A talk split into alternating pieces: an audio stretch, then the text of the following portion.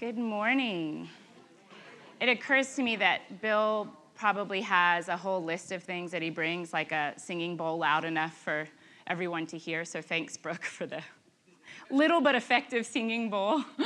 Um, and he also has Velcro on the back of his phone so that his, his slides actually, it sticks up here. Those are the little things that he knows to do. And for those of you who are visiting, I am kind of also a, I, I stand in sometimes when Bill is out of town, so I'm glad you're here.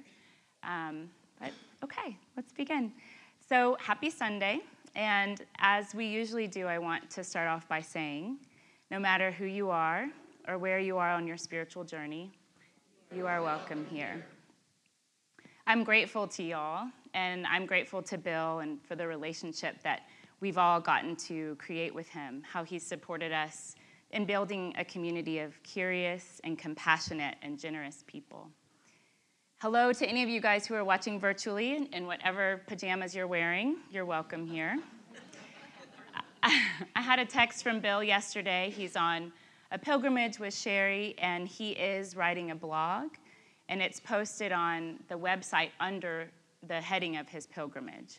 So if you follow along with his writing, you'll know what they're up to every day. He said it's so far been very rich and full, and lots of monks singing. And um, he said he met a woman older than God yesterday. So, but we knew it was a woman who gave birth to God anyway, right? Um, just kidding.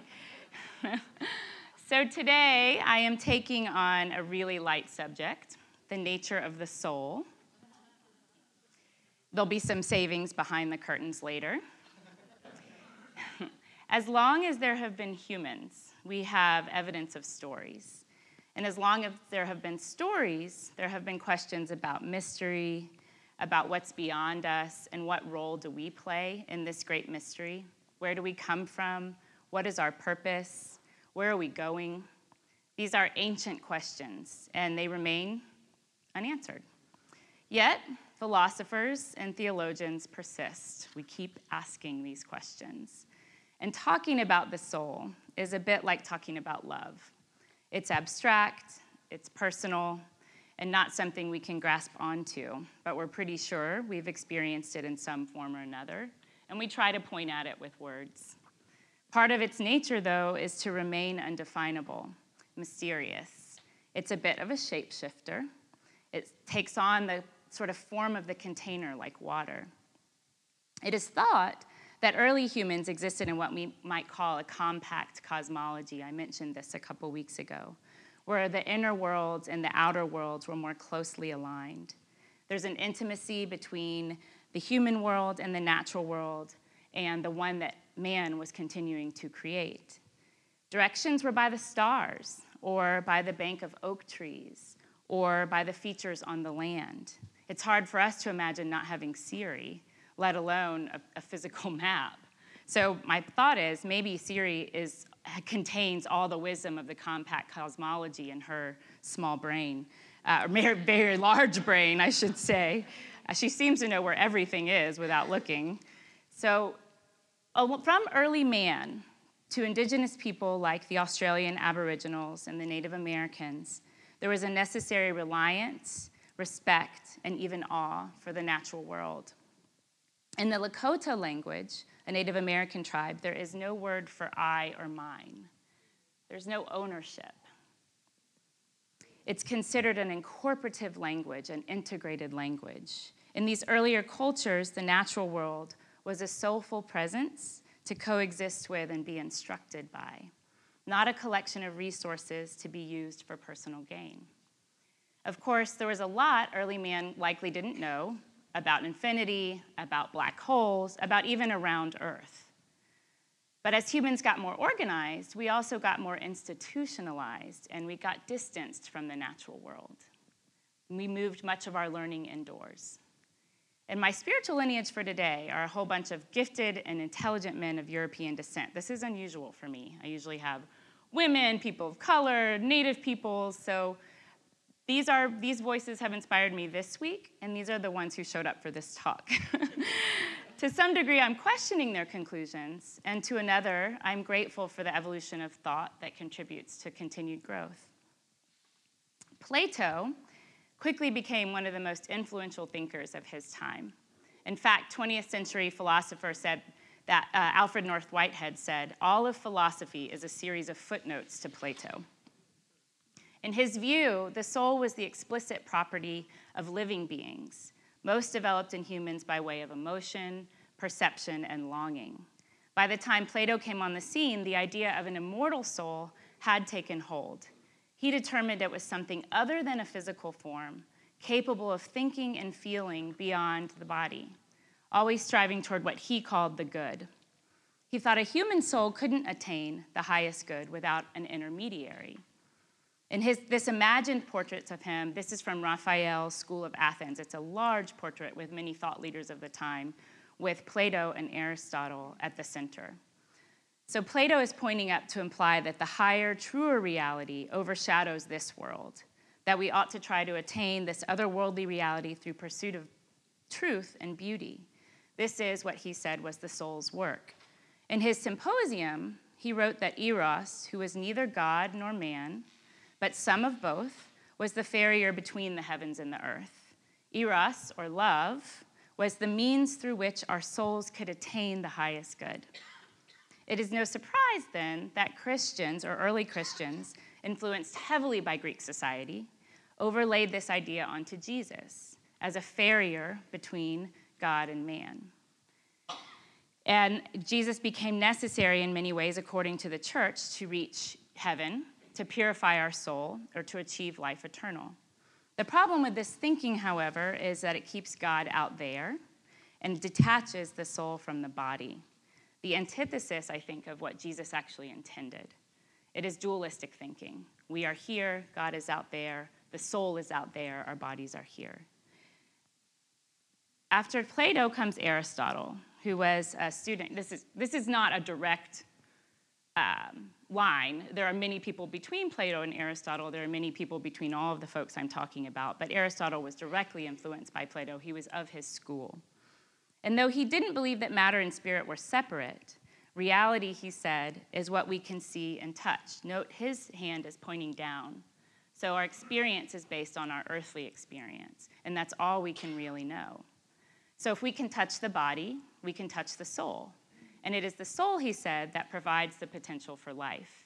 He uses the comparison of the wax and seal. This is from a translation of his writing. We don't need to ask about the wax and the seal because it's obvious in what sense they are one and in what sense they are not one. The wax and the seal are not two separate things, but we can distinguish them in thought. The seal is the shape that is imprinted in the wax and makes it the kind of waxen thing that it is. So they are one in that they are inseparable, and they are not two substances, but one inherent in the other. A little less dualistic, and though body and soul were one, he separated the soul into two. This is beginning to sound a little bit like Voldemort in Harry Potter.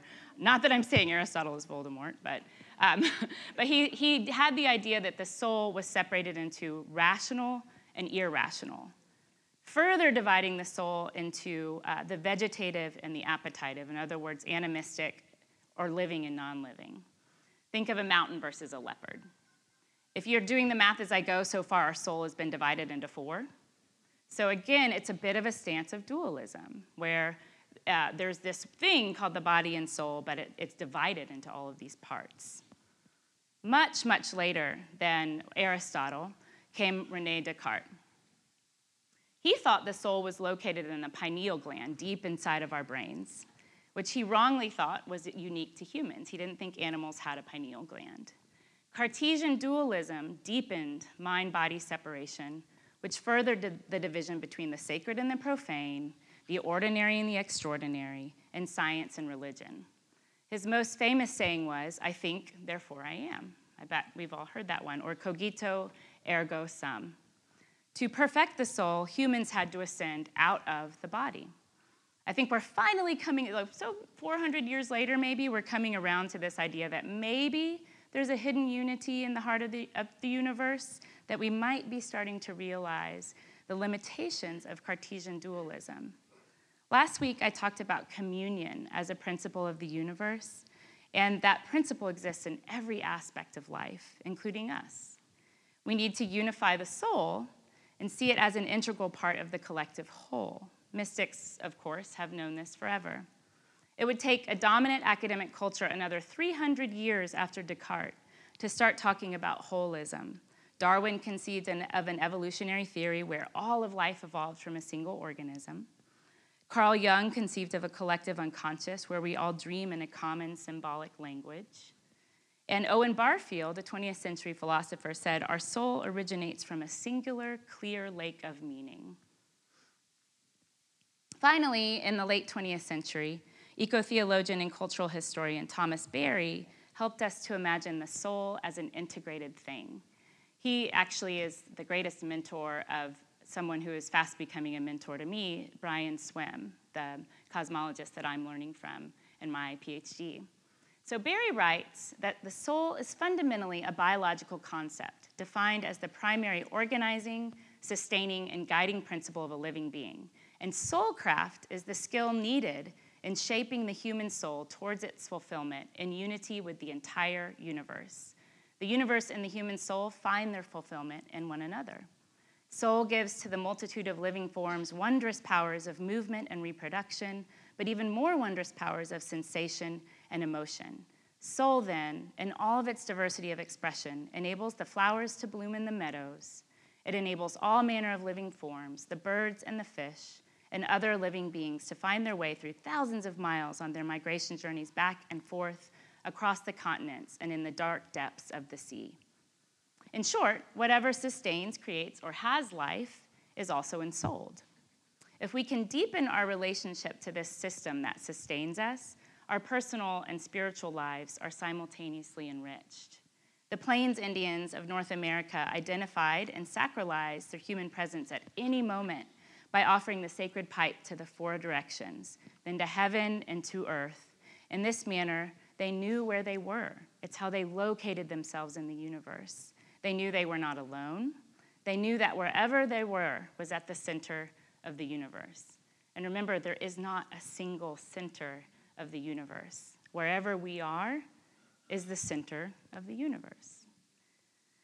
They, once we reject the soul in the non human world, it's difficult then to sustain the acceptance of soul in the human world. When we remain separate, we can't accept the soul either way. We become separate from each other, and now we need a reorientation process by which we can experience ourselves embedded in this universe while simultaneously growing in consciousness. So much focus has been paid to the soul as a separate for- form of matter. But with the influence psycho- of psychologist and soul activist Francis Weller, I want to throw this notion on its head. I want to say that soul is matter, and it holds us together in the depths so that we may arise out of its ashes newer and stronger and braver. I want to say that the soul is less of a thing than a journey inward. And if any of you have had children in the last 50 years, you've probably come across this book, Where the Wild Things Are, by Maurice Sendak. Okay, so I'm going to read it to you. Ready for some story time? Milk and cookies you already got. All right. The night Max wore his wolf suit and got into mischief of one kind or another, his mother called him Wild Thing, and Max said, I'll eat you up. So he was sent to bed without eating anything. This happens in my house every day. We don't send to bed without dinner, but the Wild Thing does. That very night in Max's room, a forest grew and grew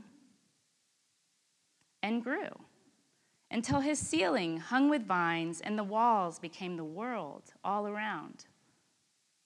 And an ocean tumbled by with a private boat for Max, and he sailed off through night and day and in and out of weeks and almost over a year to where the wild things are. And when he came to the place where the wild things are, they roared their terrible wars and gnashed their terrible teeth and rolled their terrible eyes and showed their terrible claws. Till Max said, Be still, and tamed them with the magic trick of staring into all their yellow eyes without blinking. Once, and they were frightened and called him the most wild thing of all. This does not work with my children when I stare into their eyes. Okay. Keep working. and made him the king of all wild things. And now, cried Max, let the wild rumpus start.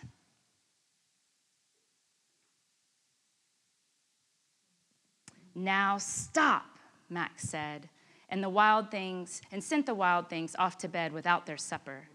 And Max, the king of all wild things, was lonely and wanted to be where someone loved him best of all. Then, all around him, from far away across the world, he smelled good things to eat. So he gave up being the king of the wild things. But the wild things said, Oh, please don't go. We'll eat you up, we love you so. And Max said, No. The wild things roared their terrible roars and gnashed their terrible teeth and rolled their terrible eyes and showed their terrible claws. But Max stepped into his private boat and waved goodbye and sailed back over a year and in and out of weeks and through a day and into the night of his very own room where he found his supper waiting for him.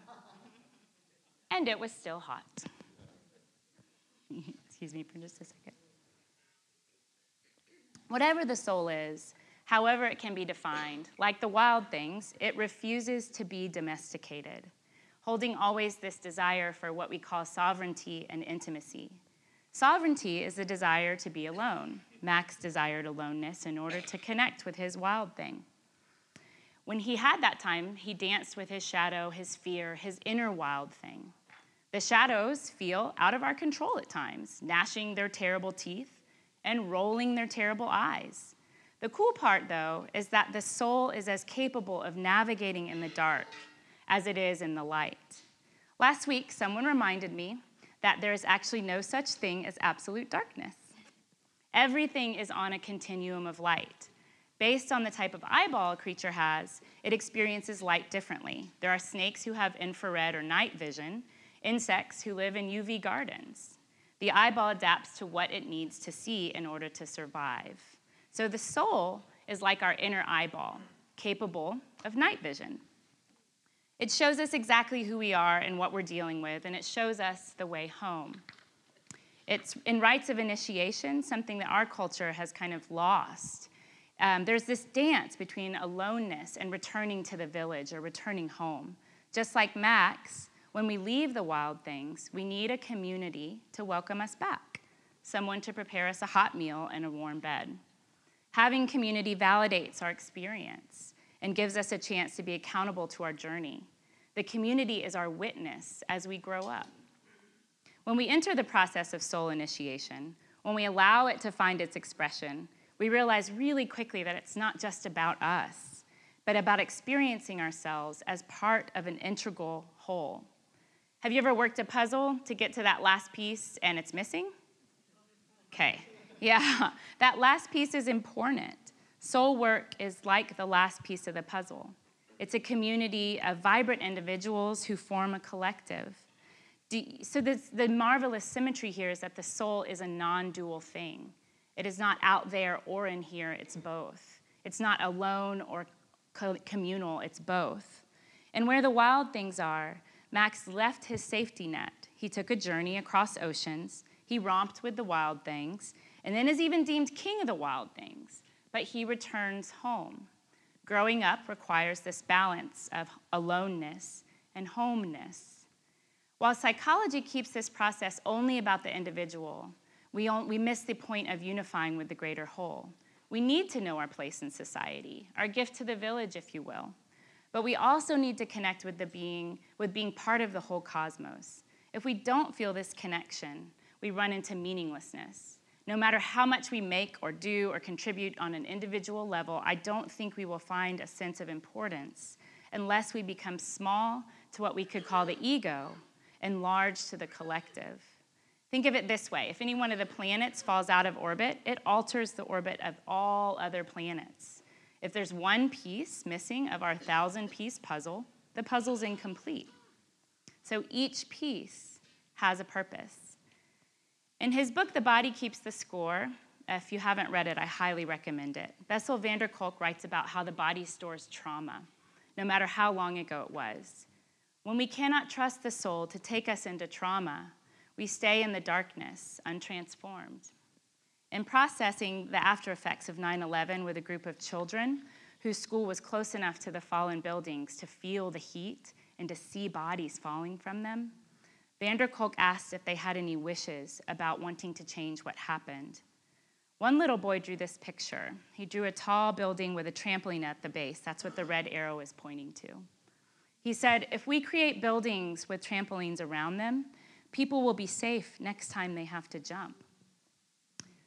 This is the resilience of the soul. This little boy knew that there would be danger ahead again, but he drew in the trampoline that catches us as we fall. Untransformed trauma deprives our imagination. This kiddo kept his imagination intact. His soul is restored to the imagination, and it became his safety net. His imagination became his safety net. The danger of psychology that's detached from ritual becomes all about me. Ritual, unattached to a broader community, becomes all about me. A community untethered to some sort of broader cosmic belonging ultimately dies. And a God not based in cosmic evolutionary reality is only a personal God, one who bends to our needs, worldviews, and images instead of opening up to a broader existence. In short, it's no kind of God at all. So, what do we do once we've accepted this invitation of the soul and gone into some of these shadowy spaces? It's not a one time journey, it can happen nightly in our dreams. Eventually, we must accept the creative act of living from the true self that is molded from the soul. I love this language that is not original to me, but um, someone wrote, We need to decolonize our imagination about who we can be, not just as an individual, but as a species. This is what the soul longs for to break the implicit rules of expected behavior, to break the unspoken ways we learn to believe or behave. In short, it longs to become a wild thing. I remember once when I was home from college, my mom really wanted me to wear pantyhose to church, this church. And I hated pantyhose. I probably said something like, God doesn't care if I wear pantyhose. I don't actually know many women who like pantyhose, but a lot of us has suffered through them. I don't think they have anything to do with freeing up my soul. if you uh, are among the few who like them, then maybe you have a brand you need to share with the rest of us. And hopefully, I hear Spanx are good. I'm, I'm not sure. Meanwhile, if I wear them, I spend 98% of the time tugging them up and trying not to rip them with a hangnail, right? I think the soul is inviting us to take off our metaphorical pantyhose, the thing we struggle against having to do without it ever really feeling like our true self. Can you imagine? I think I know what's going to happen after class. A whole bunch of us are going to rip off pantyhose, sling them on the side of the road. We're to drive down this road and be like, whoa, there goes Frida. Oh, there goes Barbara. There goes Pam. so we're, I, am fully expecting to see the trash can full of pantyhose if any of you guys are wearing them. Guys and gals, it could be anyone. In all seriousness, though, the soul is best understood through myth. Take, for example, Jonah and the whale. It's a dark night of the soul type story. I'm going to read it um, from Eugene Peterson's interpretation in The Message. The subtext is running away from God. Small little caveat Josh always said that growing up in his Southern Baptist church, when the preacher read from the Old Testament, he knew they'd be here for a while. so bear with me. One day, long ago, God's word came to Jonah, Amittai's son Up on your feet and on your way to the big city of Nineveh. Preach to them. They're in a bad way, and I cannot ignore it any longer. But Jonah got up and went the other direction, to Tarshish, running away from God. He went down to the port of Joppa and found a ship headed for Tarshish. He paid the fare and went on board, joining those going to Tarshish, as far away from God as he could get. But God sent a huge storm at sea, the waves towering. The ship was about to break into pieces. The sailors were terrified. They called out in desperation to their gods. They threw everything they were carrying overboard to lighten the ship. Meanwhile, Jonah had gone down into the hold of the ship to take a nap. He was sound asleep. The captain came to him and said, What is this? Sleeping? Get up. Pray to your God. Maybe your God will see we're in trouble and rescue us. Then the sailors said to one another, Let's get to the bottom of this. Let's draw straws to identify the culprit on this ship who's responsible for this disaster. So they drew straws. Jonah got the short straw. they grilled him. Confess. Why this disaster? What is your work? Where do you come from? What country? What family? He told them, I am a Hebrew. I worship God, the God of heaven who made sea and land. At that, the men were frightened, really frightened, and said, What on earth have you done? As Jonah talked, the sailors realized he was running away from God. They said to him, What are we going to do with you to get rid of this storm? By the time the sea was wild, totally out of control, and Jonah said, Throw me overboard into the sea, then get the storm to stop. It's all my fault. I'm the cause of the storm. Get rid of me, and you'll get rid of it. But no, the men tried rowing back to shore. They made no headway. The storm only got worse and worse, wild and raging. They, they prayed to God, Please don't let us drown because of this man's life, and don't blame us for his death. You are God. Do what you think is best. And then they took Jonah and threw him overboard. Immediately, the sea was quieted. The sailors were impressed, no longer terrified by the sea, but in awe of God. They worshiped God, offered a sacrifice, and made vows. Then God assigned a huge fish to swallow Jonah. Jonah was in the fish's belly for three days and three nights. The other week, when Bill and I taught together, we likened this expression of God to the true self. Likewise, I liken the true self to the expression of soul. There are three things so far to learn from this story. We cannot run away from God, nor from the soul. Sometimes the storm gets worse before it gets better. There are questions we must all face Who are you? Where do you come from? And what is your work? So Jonah spends time in the darkness of the belly of the whale, grappling. And inevitably, there comes a moment when it feels totally out of his control, when he's begging to be released and from the darkness and he faces his immortality. The story goes on. Hmm, told you it's long. then Jonah prayed to his God from the belly of the fish. He prayed, In deep trouble I prayed. He answered me. From the belly of the grave I cried, Help. You heard my cry. You threw me into the ocean's depths, into a watery grave with ocean waves, ocean breakers crashing over me. I said, I've been thrown away, thrown out, out of your sight. I'll never lay eyes again on your holy temple. Ocean gripped me by the throat. The ancient abyss grabbed me and held me tight. My head was tangled in seaweed. At the bottom of the sea where the mountains take root, I was as far down as a body could go. And the gates were slamming shut behind me forever. Yet you pulled me up from that grave alive. Oh God, my God, when my soul was slipping away, I remembered you, and my prayer got through. Then God spoke to the fish, and it vomited Jonah up on the seashore. This is a story of transformation, of facing death and choosing life. Francis Weller says soul work is always a flirtation with some kind of death. In the belly of the whale, as far down as he could go, Jonah remembered his true self. It was dark, it was unknown, it was probably scary, it was a journey some of us might be familiar with. But the soul held and returned Jonah to the shore. Well, it vomited shoulder, or Jonah up on the shore. The soul is not always subtle. Here we see Jonah's wife when he comes home. For crying out loud, Jonah. Three days late, covered with slime and smelling like fish. And what story have I got to swallow this time? yeah, right? Has anyone in here ever done a float, one of those saltwater, highly concentrated saltwater floats? It's, um, it's a little, it looks like this. It's a tank and it opens its giant maw and you get into it and you float. And it's so salt concentrated that you, you can't you can't not float. So it, it buoys you there. No matter how much you try, you cannot like turn over. You can't, it, it's really kind of cool. And it's like being inside the belly of a whale. You can choose to turn off the light and it is pitch dark. I tried it. Um, or you can make this kind of bluish purplish light and it's a, a little bit sublime. So if you want to know what it's like to be in the belly of a whale, go try this. The return from the belly is often vulnerable, even, when, even though we arrive a little bit more intact, more whole, and often more clear eyed. We're not sure if the world's ready for us yet.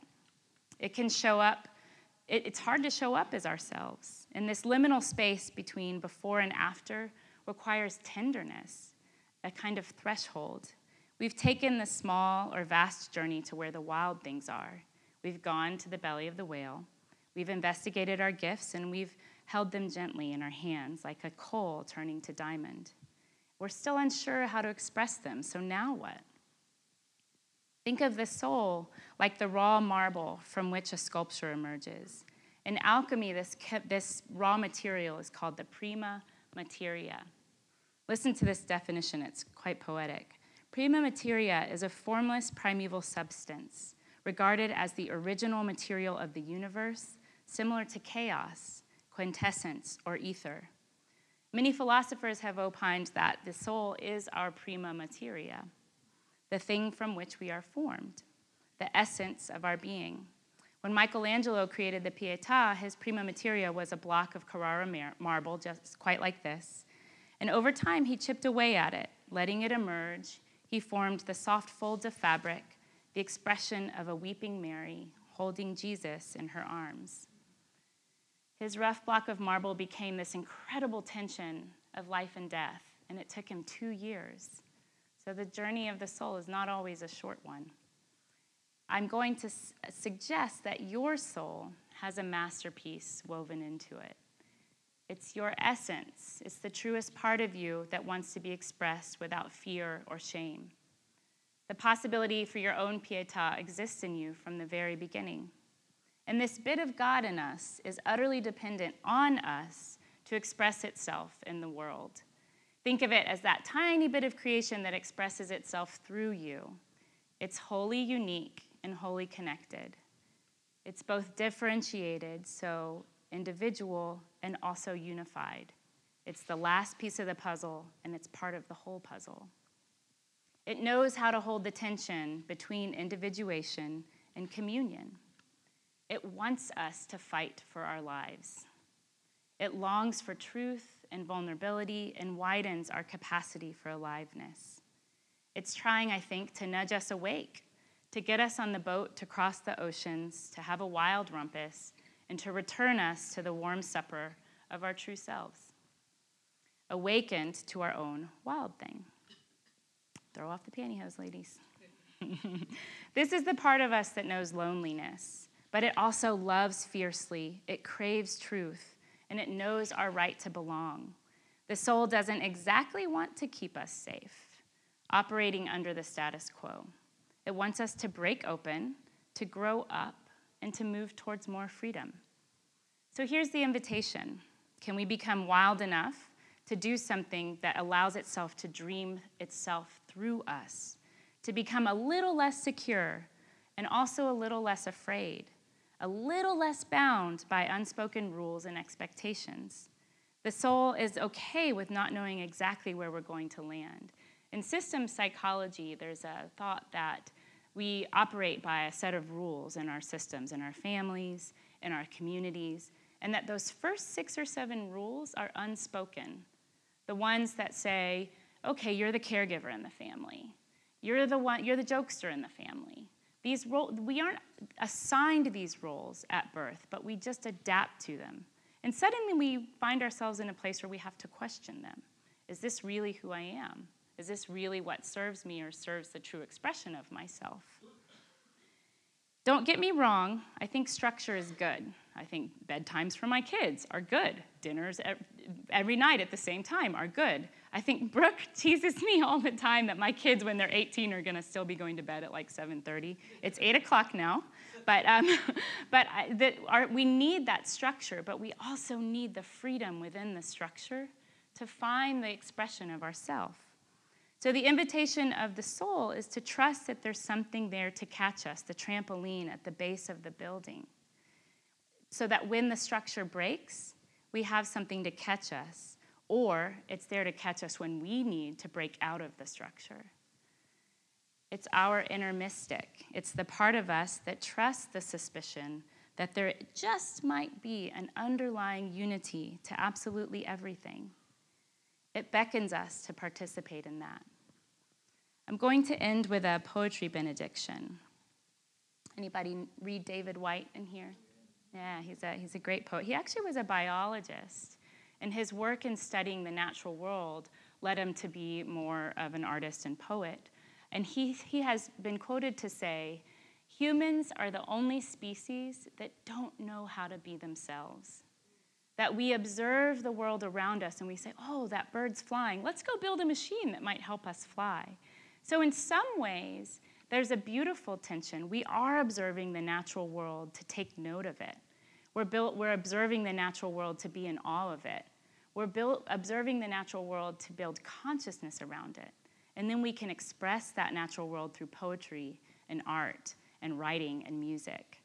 So I love that he's turned his sort of observation nature, his scientific nature, nature into an artist's nature. The poem is called The Fire in the Song. The mouth opens and fills the air with its vibrant shape until the air and the mouth become one shape. And the first word, your own word, spoken from that fire, surprises, burns, grieves you now because you made that pact with the dark presence in your life. He said, If you only stop singing, I'll make you safe. And he repeated the line, I'll make you safe, knowing you would hear it as the comforting sound of a door closed on the fear at last. But the darkness slipped under your tongue and became the dim cave where you sheltered and grew in that small place, too frightened to remember the songs of the world its impossible notes, and the sweet joy that flew out the door of your wild mouth as you spoke. It's beautiful. So let's go out there, let the wild rumpus begin. Open your wild mouth and sing your song. And take off the pantyhose. Just kidding. Remember, though, that no matter where you go this week, or what songs you sing, or what wild things you encounter, you carry precious cargo, so watch your step. Thanks for being here. Thanks, guys. I'll be here next week also, and Bill will be back after August